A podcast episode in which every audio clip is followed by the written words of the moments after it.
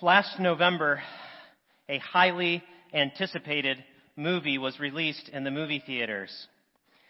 People were looking forward to this movie in hopes that it would redeem three other movies that had been made in this series that were an absolute flop. You may have heard of this movie. It is called Star Wars The Force Awakens. And man, was it good. Amen. Anyhow, I remember on that cold November day, it is cold up north in Wisconsin that time of year. I know you all don't know anything about that. Um, but thankfully, the movie theater that we went to was inside of a mall. And there was a large group of us from seminary that got together on this Saturday morning to go out and watch the new Star Wars movie.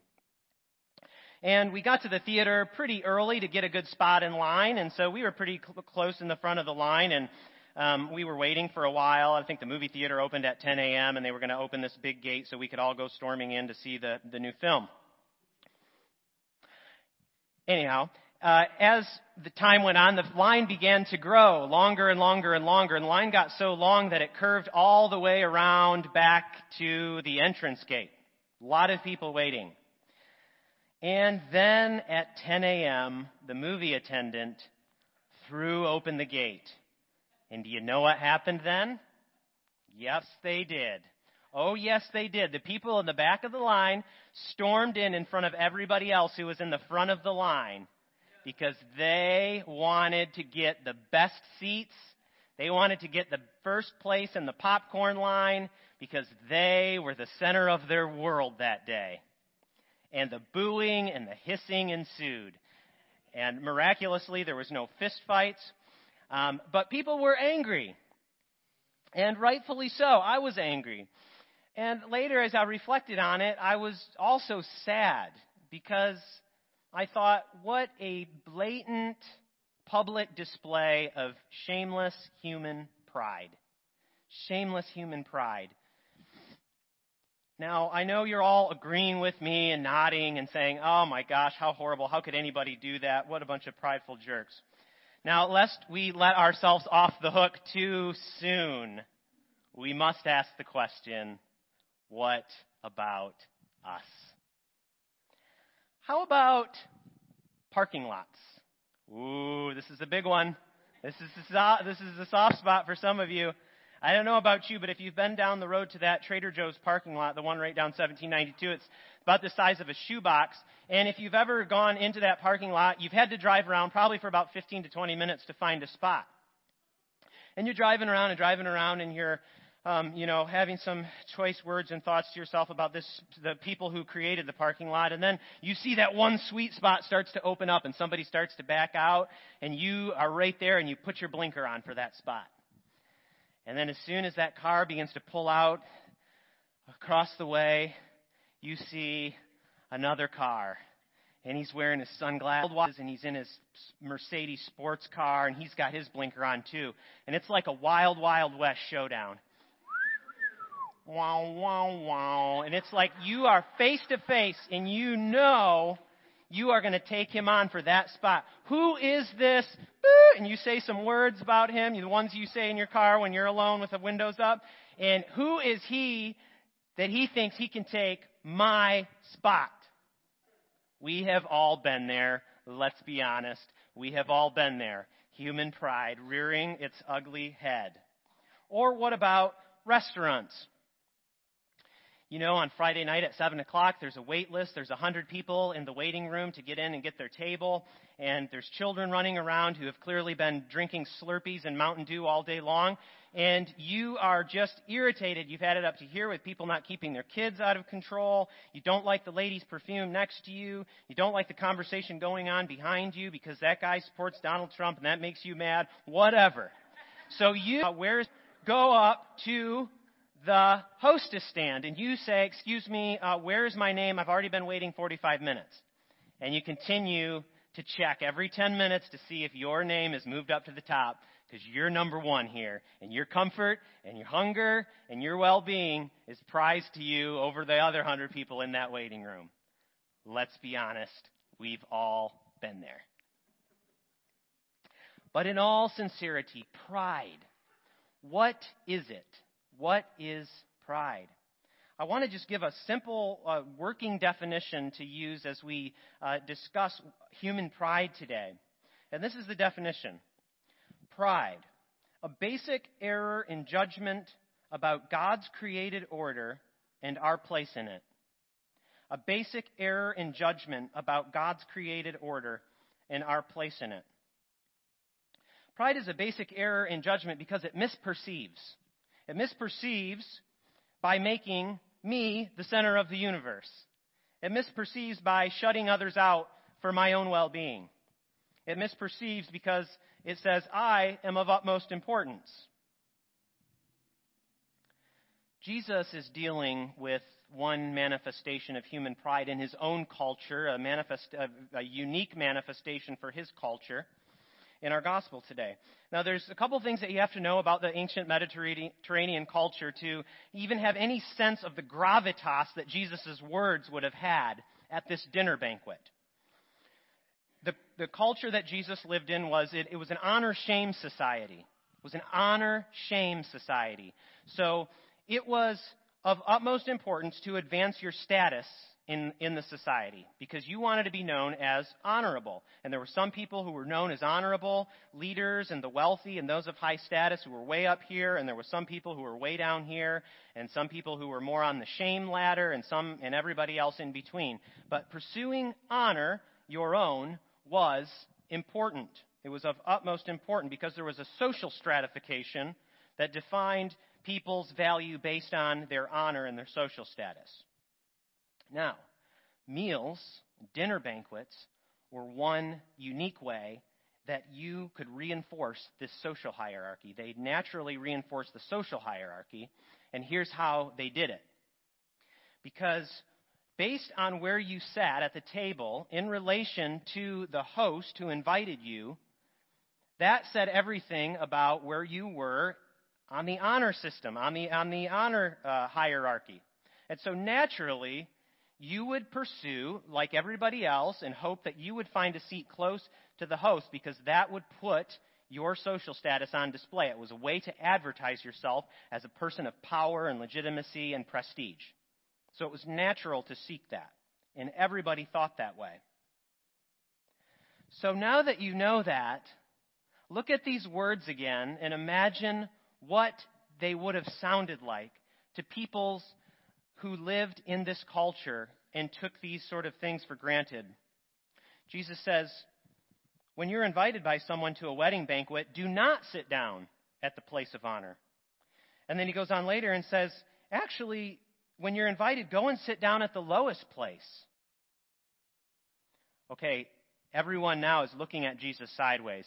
Uh, Jesus um, don't know if you know about um, our society, but um, that's kind of crazy because this is an honor shame system, and we go for places of honor because we want to be well known, because we want to show how important we are to other people. So this is just uh, a little crazy, Jesus.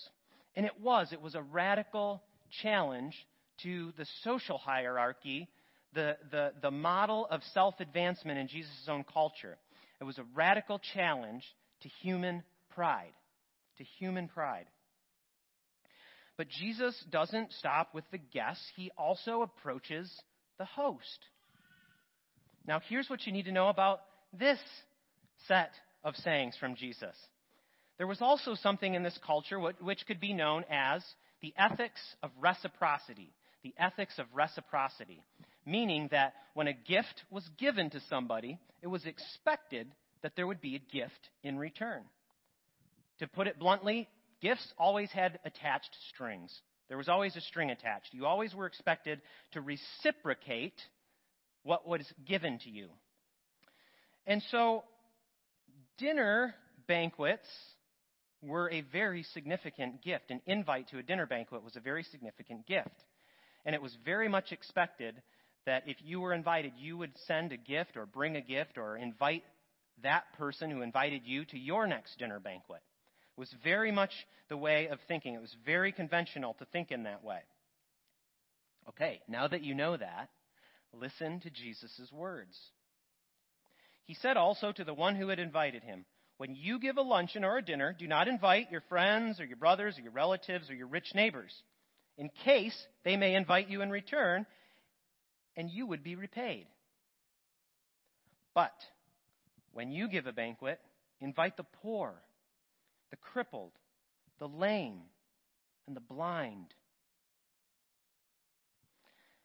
Um, Jesus, we were a little bit questioning you just a little bit before with the whole don't pursue the place of honor thing, but now we know that you are grade A certifiable. We need to take you to the local psychiatrist because this is outrageous. You're telling us not to invite people who can repay us, but to invite Jesus, I don't know if you've heard, but the lame and the crippled and the poor that live out there on the streets, they don't have any way of reciprocating a gift. Why would you tell us to invite them? And then he drops this line And you will be blessed because they cannot repay you. For you will be repaid at the resurrection of the righteous. You see, Jesus understands that the social norms and the models for self advancement in his own culture excluded. They excluded. They left people out. Only pride can encourage the human heart to seek its own well being at the expense of others.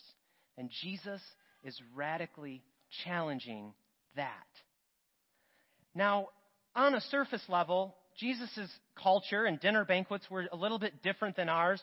They reclined at the tables. It was more of a laying back position, leaning up to the table. And so, on the surface, things were different. But you have to ask yourself other than those superficial differences, is our culture today much different? Is our culture today much different? Because today, it is still the case that self advancement, even at the expense of others, is key. Who you are and what you make of yourself, even if it costs other people, that is what it is about advancing yourself and looking out for number one. It's not much different. And it tells us something about the human condition. It tells us that we're still plagued by human pride. We're still plagued by pride.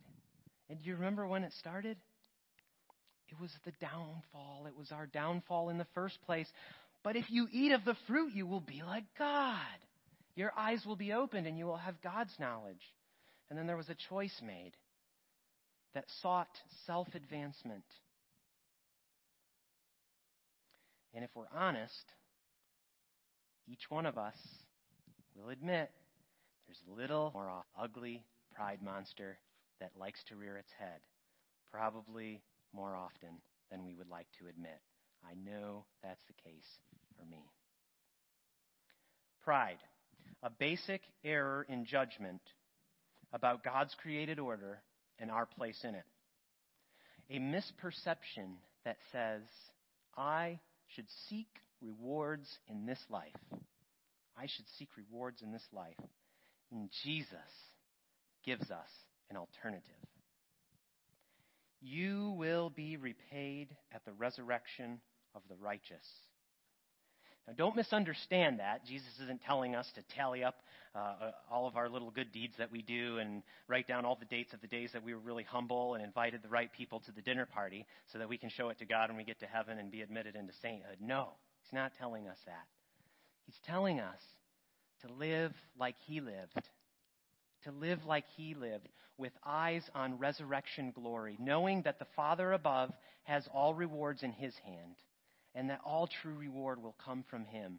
And thus life should be lived in the humility of our Lord himself. Jesus is saying, if you really know me, if you really know the power of my cross and its forgiveness, you'll walk in humility like me. I am lowly and humble of heart. So I don't want to leave you on a note of doom and gloom because there's hope, isn't there? There's hope for Christians. And so the question that we have to ask then is how do we combat pride? How do we get in the ring and roll up our sleeves and take this ugly monster face on, head on. How do we do that? How do we combat pride? And I just want to suggest three things. Three practical things. One, simply consider on a day to day basis where you might be excluding others or shutting others out for your own advancement and for your own well being. Something that all of us would benefit from. The second is simple and straightforward. Stop seeking reward in this life, whether it's power or money or status or prestige or advancement. Stop seeking reward in this life. And this is the final one. If you're asleep now, you have to wake up. It's fine. I understand. I'd probably be asleep at this point too, but this is important. Hear this one. How do we combat pride? Recognize that Jesus Christ has achieved human exaltation. Jesus Christ has achieved humanity's exaltation in his incarnation in his redemptive work and ministry, in his death on the cross, in his resurrection and in his ascension, he has come down and restored us our proper dignity to us and exalted us with him to the right hand of the Father. Jesus has restored our dignity and achieved our exaltation. And you know what that means? We don't have to. We can let go of it. We can let go of every prideful pursuit that is rearing its head in our lives because Jesus has achieved our exaltation and we can just live like him with our eyes on the glory and the reward of resurrection. That's good news. That's the gospel. Now, um, I could have tried to come up with my own way to conclude uh, this sermon, and it's a task that preachers always have is coming up with a brief, cute little conclusion to sum it all up nicely for you. But instead, and I like to do that too, I'm, I'm guilty of it too, but instead today I just think that there's something more powerful than I could say or I could articulate. And I just want to read you and leave you with a few words um, from St. Paul in his letter to the Philippians, because I think that if we really let these words sink in and think about the model our Lord set of humility, it would really transform us and transform the world if we followed it. So let me just leave you with these words. He says, Do nothing from selfish ambition or conceit, but in humility regard others as better than yourselves. Let each of you look not to your own interests, but to the interests of others. Okay, now listen to this. This is where it gets hard. Let the same mind be in you that was in Christ Jesus, who, though he was in the form of God, did not regard equality with God as something to be exploited, but emptied himself, taking the form of a slave, being born in human likeness. And being found in human form, he humbled himself and became obedient to the point of death, even death on a cross.